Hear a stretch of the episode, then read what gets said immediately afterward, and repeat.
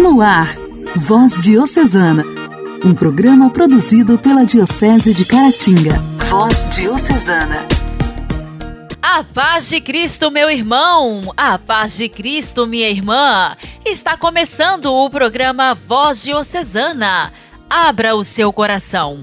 Vamos juntos, durante os próximos 30 minutos, ouvir, meditar sobre a palavra de Deus. Programa Voz Diocesana produzido pela Diocese de Caratinga. Seja bem-vindo. Voz Diocesana. Voz Diocesana. Um programa produzido pela Diocese de Caratinga. Hoje, dia 22 de junho, é dia dos santos João Fisher e Tomás More. João Fisher era inglês, chamado por Deus à vida sacerdotal fez uma linda caminhada acadêmica até chegar a ser arcebispo de Rochester. Foi um homem de grande influência intelectual, cultural e religiosa a partir do seu testemunho. Ele não se vendia e, diante do contexto das confusões da reforma, ele já havia se declarado contra. Também escreveu e defendeu a fé católica. Henrique VIII, por causa de um envolvimento com uma amante, quis que a igreja declarasse nulo seu casamento, mas, ao ser analisado pelo bispo de Rochester, viu-se que não era o caso. Mas, com insistência e imposição, Henrique VIII se autodeclarou chefe da Igreja da Inglaterra. Em meio às confusões religiosas e políticas, o testemunho de Fischer indicou a verdade, que nem sempre é acolhida. O Papa já o havia acolhido para cardeal, mas Henrique VIII o condenou à morte. E ao ser apresentado para o martírio, João Fischer deixou claro que era pela fé da Igreja Católica e de Cristo que ele estava ali. E seu sangue foi derramado em 1535. No mesmo ano, Thomas More, pai de família e de grande influência no meio universitário, era chanceler do rei mas não se vendeu diante do ato de supremacia de Henrique VIII. Também foi martirizado. Era leal ao rei, mas acima de tudo a Deus. Em 1535, Tomás More foi decapitado. Em meio às confusões, o testemunho faz a diferença. A alegria do Evangelho. O Evangelho. Oração, leitura e reflexão. Alegria do Evangelho. Nesse momento, vamos abrir o nosso coração, vamos ouvir e meditar a palavra de Deus. O Evangelho desta terça-feira será proclamado e refletido por Edim, da paróquia São Sebastião, em Orizânia.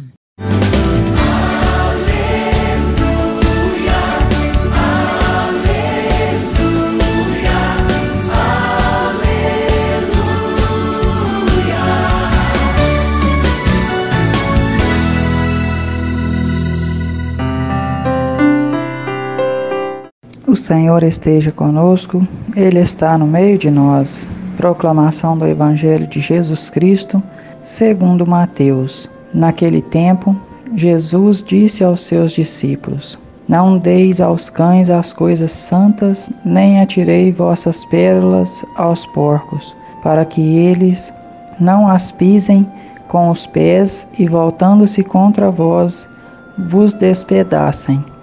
Tudo quanto quereis que os outros vos façam, fazei também a eles.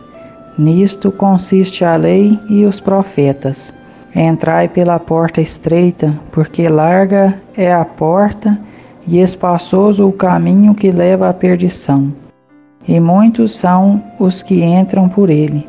Como é estreita a porta e apertado o caminho que leva à vida, e são poucos os que o encontram. Caríssimos irmãos, nesta liturgia de hoje, Jesus vem nos mostrar que devemos ir pela porta estreita, porque larga é a porta e o caminho que nos leva à perdição. E quantos de nossos irmãos se perdem nesse caminho? O caminho da vida fácil, o caminho do ter sem esforço, sem trabalho. Quantos de nós, de nossos conhecidos, amigos, estão indo para este caminho? Às vezes, nós nos sentimos como se estivéssemos na contramão da história.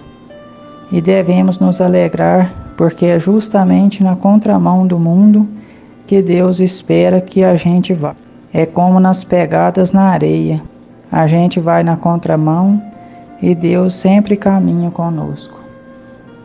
Não dê aos cães as coisas santas, nem as pérolas aos porcos. As coisas santas que Deus espera que a gente faça. Não desperdicemos o nosso tempo santo com coisas deste mundo.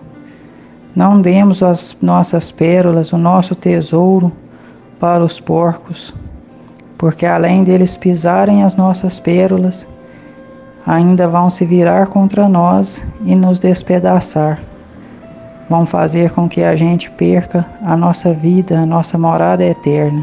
Que essa liturgia de hoje ne abra o nosso coração, a nossa mente, para que a gente busque sempre o caminho de Deus. Que a gente sempre caminhe pensando no caminho estreito, na porta estreita, para que quando chegar a hora possamos entrar na vida eterna e busquemos sempre a santidade.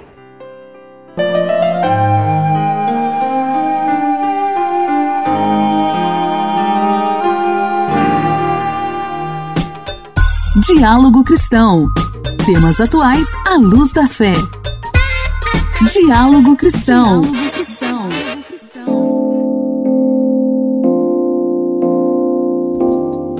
Como já dissemos na semana passada aqui no Voz Diocesana, o dia 17 de junho foi instituído pela Organização das Nações Unidas, ONU, como o Dia Mundial de Combate à Desertificação. O momento é de refletir sobre os prejuízos e principalmente de pensar em alternativas para minimizar os efeitos deste fenômeno que vem avançando a cada ano. A escassez de água e a seca devem causar estragos em uma escala que rivalizará com a pandemia de Covid-19. E os riscos aumentam rapidamente à medida em que as temperaturas globais se elevam, de acordo com a ONU. A repórter Luciana Clara traz para a gente mais dados sobre essa triste realidade. Olá, Luciana! Olá, Janaíne! Olá, ouvintes do programa Voz Diocesana. A seca está prestes a se tornar a próxima pandemia e não existe vacina para curá-la, disse um representante especial da ONU para redução de risco de desastres em uma entrevista coletiva na semana passada. As secas já desencadearam perdas econômicas de pelo menos 124 bilhões de dólares e atingiram mais de um bilhão e meio de pessoas entre 1998 e 2017, segundo um relatório da ONU divulgado na semana passada. Mas até estas cifras, alertou, são muito provavelmente subavaliações grosseiras. O aquecimento global intensifica secas no sul da Europa e no oeste da África, afirma o relatório da ONU, com alguma confiança, e o número de vítimas deve crescer dramaticamente a menos que o mundo haja. Cerca de 130 países podem enfrentar um risco maior de seca neste século, segundo a projeção de emissões altas citadas pela Organização das Nações Unidas. Outros 23 países sofrerão escassez de água por causa do crescimento populacional e 38 nações serão afetadas por ambos. A seca, assim como um vírus, tende a durar muito tempo, ter um alcance geográfico amplo e causar danos em cadeia. Ela pode afetar indiretamente países que não estão passando por uma seca, através da insegurança alimentar e do aumento de preços de alimentos. A ONU antevê secas mais frequentes e severas na maior parte da África, nas Américas Central e do Sul, no centro da Ásia, no sul da Austrália, no sul da Europa, no México e nos Estados Unidos. O secretário executivo da Convenção das Nações Unidas para o Combate à Desertificação, disse que a deterioração do solo, causada em parte pela má administração de terras, deixou o mundo perto de um ponto sem retorno. A ONU não tem pesquisado o efeito que a desertificação pode ter na migração interna dentro dos continentes, mas o secretário executivo disse que ela não é mais impensável, nem mesmo na Europa. Igreja, Igreja em Ação. Formação, CNBB, notícias, Vaticano, diocese, não paróquia, a minha Igreja fé. em Ação. Igreja em Ação. Assim como aconteceu ontem, aqui no quadro Igreja em Ação, hoje também falaremos sobre a Assembleia Eclesial da América Latina e do Caribe. Devido ao seu caráter sinodal, a realização dessa Assembleia Eclesial, entre 21 e 28 de novembro de 2021, na Cidade do México, assim como o seu processo de escuta do povo de Deus, o seu itinerário espiritual e sua posterior implementação serão um marco no caminhar dos discípulos missionários do nosso continente. Será uma experiência de escuta, diálogo e encontro à luz da palavra de Deus, do documento de Aparecida e do magistério do Papa Francisco, para contemplar a realidade dos nossos povos, para aprofundar os desafios do continente no contexto da pandemia de Covid-19, para reacender o nosso compromisso pastoral e para procurar novos caminhos para que todos possam ter vida em abundância. Em comunhão com o Papa Francisco, o Conselho Episcopal Latino-Americano convida a participação na Assembleia Eclesial da América e do Caribe. Vamos aprofundar os novos desafios que hoje se apresentam à luz da Quinta Conferência Geral de Aparecida acontecimento eclesial que nos colocou no caminho como discípulos missionários. A Assembleia Eclesial acontecerá na Cidade do México, aos pés de Nossa Senhora de Guadalupe, padroeira da América Latina, onde uma pequena delegação se encontrará presencialmente, conectada a muitas outras pessoas em todos os rincões do continente e, por que não dizer, de todo o mundo. Queremos que as telas se tornem pontes e os meios de comunicação, as redes sociais e as plataformas digitais sejam ruas e avenidas cheias de discípulos missionários construindo construindo juntos, em Jesus Cristo, uma vida plena para todos. Entre os dias 21 e 28 de novembro de 2021, todos nós somos convidados a participar dessa Assembleia Eclesial. Leigos, homens, mulheres, religiosos, religiosas, diáconos, seminaristas, sacerdotes, bispos, cardeais e todas as pessoas de boa vontade. Olharemos para o documento de Aparecida e com a proteção de Santa Maria de Guadalupe, continuaremos o caminho enfrentando os novos desafios até 2031, quando celebraremos os 500 anos do acontecimento de Guadalupe e 2033 nos dois mil anos de nossa redenção. Queremos sonhar com uma Assembleia Eclesial da América Latina e do Caribe, onde nos comprometamos com o cuidado da casa comum, das culturas e com compromisso pela fraternidade universal sendo corajosos para promover uma economia solidária e uma educação integral, ajudando com amor todos aqueles que foram descartados e excluídos. Que por meio da escuta, do diálogo e do encontro, inspirados pela voz profética do Papa Francisco, sigamos nos novos caminhos de uma igreja sinodal em saída. Nossa história, nossa história. Curiosidades e fatos que marcaram nossa diocese. Nossa história. Olá. Iniciado na Diocese de Caratinga no final da década de 60, o movimento da Boa Nova, Mobon, é um trabalho marcadamente bíblico sempre atuando na formação e animação de pequenas comunidades eclesiais, despertando lideranças naturais que aos poucos vão firmando-se nos grupos semanais de reflexão e nos cultos dominicais. Através de cursos de base, desenvolve a reflexão da palavra de Deus de uma maneira catequética e orante. Essa semana, irmão Mariano, sacramentino de Nossa Senhora, tem nos contado mais sobre a história do Mobon. E hoje ele nos fala sobre esses cursos de base lá no início de formação do Mobon, logo após o concílio. Os encontros e reflexões acontecidos no pós-concílio levaram a ampliar a visão e passaram a seguir o caminho da renovação da vida pessoal e da formação para a vida em comunidade. Olá, amigos e amigas da Voz Diocesana. Uma alegria o nosso reencontro. Pois bem, nós vimos então que quando o Alípio volta do Chile, forma uma comunidade itinerante essa comunidade começa a dar frutos de evangelização e se estende também para outras dioceses. É o momento forte aonde assim o curso cresce na direção assim, do Mato Grosso, de Rondônia, chegou até encontros até mesmo no Paraguai, Acontece também encontros no norte, no Maranhão, e um grande trabalho, um grande fervor da presença dos leigos. E era interessante perceber que assim, em muitos encontros coordenados pelos leigos da Diocese de Caratinga, da Diocese aqui de Governador Valadares, chegavam lá em outras dioceses e encontravam até mesmo assim padres e até bispos participando dos encontros com os leigos. Foi um momento assim muito importante para poder mostrar assim que na igreja todos somos evangelizadores. Então, acontecia na prática já aquilo que o concílio queria, uma igreja de batizados, aonde todos se descobrem membros da mesma igreja, numa comum dignidade dos cristãos. E vale a pena também destacar que nesse trabalho da Boa Nova, que vai se estendendo para outros lugares, é, os cursos passam agora a ter uma outra dinâmica.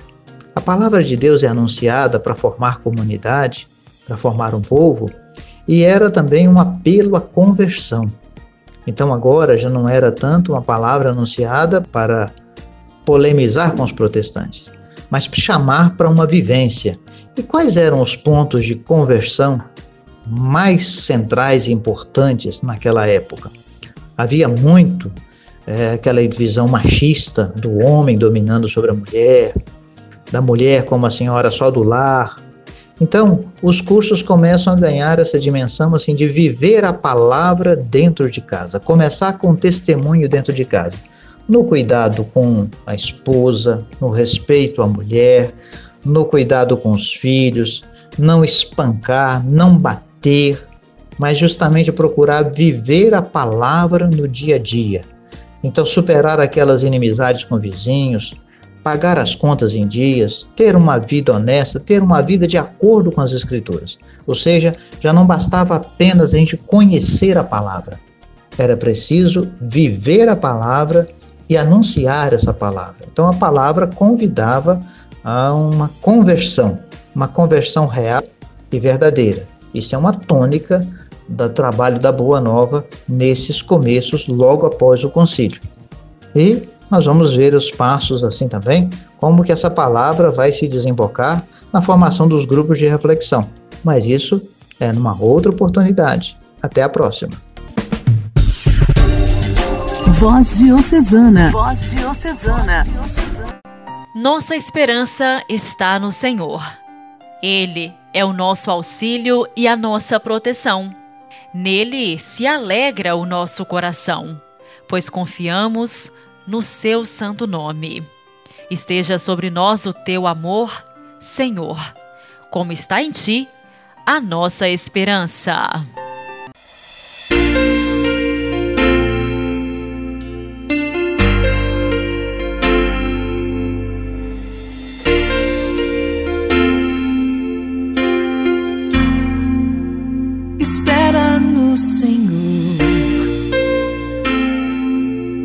Mesmo quando a vida pedir de ti mais do que podes dar, e o cansaço já fizer teu passo vacilar, espera no Senhor. Mesmo se a solidão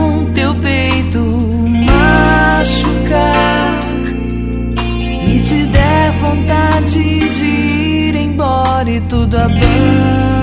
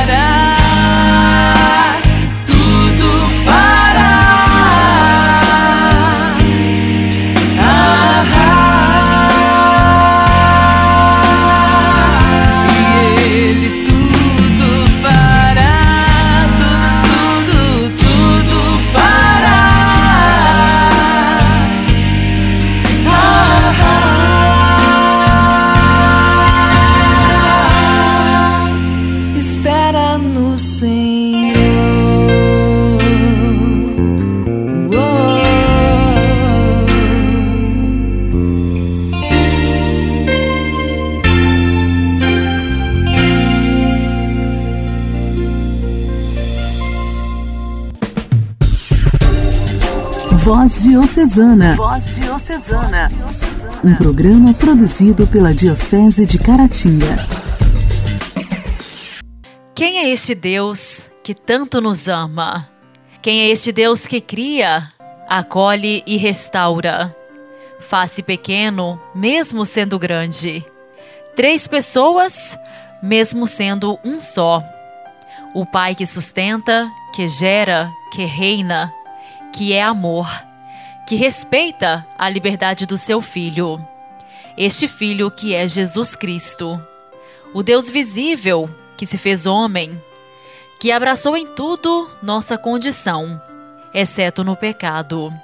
Nasceu da Virgem Maria para cumprir a vontade de Deus.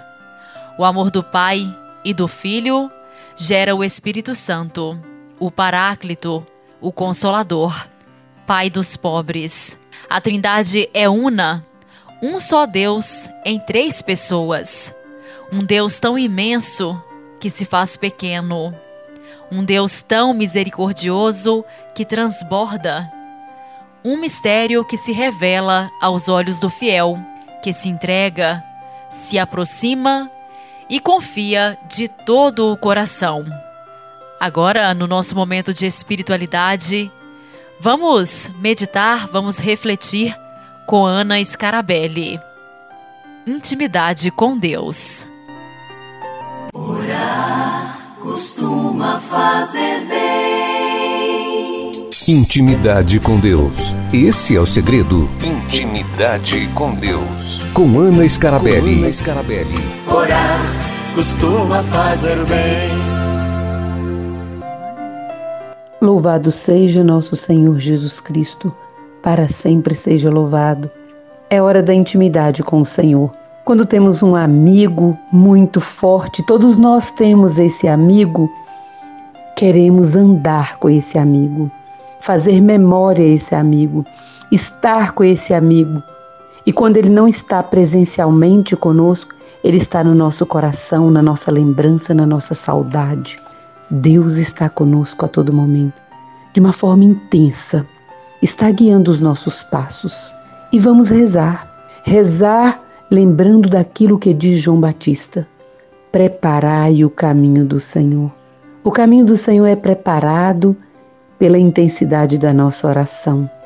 Uma voz que clama no deserto. A figura de João nos ajuda a rezar, nos ajuda a crer quando ele diz: Eu sou aquele que nem sou digno de desamarrar a sandália dele, ele é o Cordeiro de Deus. Preparemos o caminho do Senhor, preparemos o caminho desse Cordeiro de Deus, Jesus. Como? unindo cada vez mais na vida de conversão. Faça agora esse momento. Pense. Que atitudes eu tenho feito na minha vida que não tem agradado a Cristo e não tenho preparado esse caminho de fato? A minha vida aponta, sinaliza o Cordeiro de Deus? Senhor, tu estás comigo. Tu és o Cordeiro que me alimenta, que me impulsiona. E eu quero também ser como João Batista, uma voz que clama no deserto, para preparar o caminho. Que a minha vida, Senhor, que a minha história, que meu trabalho, que tudo que eu falo e faço seja para preparar o teu caminho e assim eu possa sinalizar que tu és a luz, luz que me ilumina. Jesus, o Senhor está conosco, Ele está no meio de nós, Ele é o Cordeiro de Deus que está conosco, que tira o pecado do mundo, o meu e o seu pecado, porque Ele nos ama, Ele é misericórdia. Preparai o caminho do Senhor. A oração é preparação do caminho do Senhor. Na graça do amor de Deus, na alegria do ressuscitado que vive em nós e que João Batista fez uma experiência tão profunda com ele, façamos também. Fique na paz.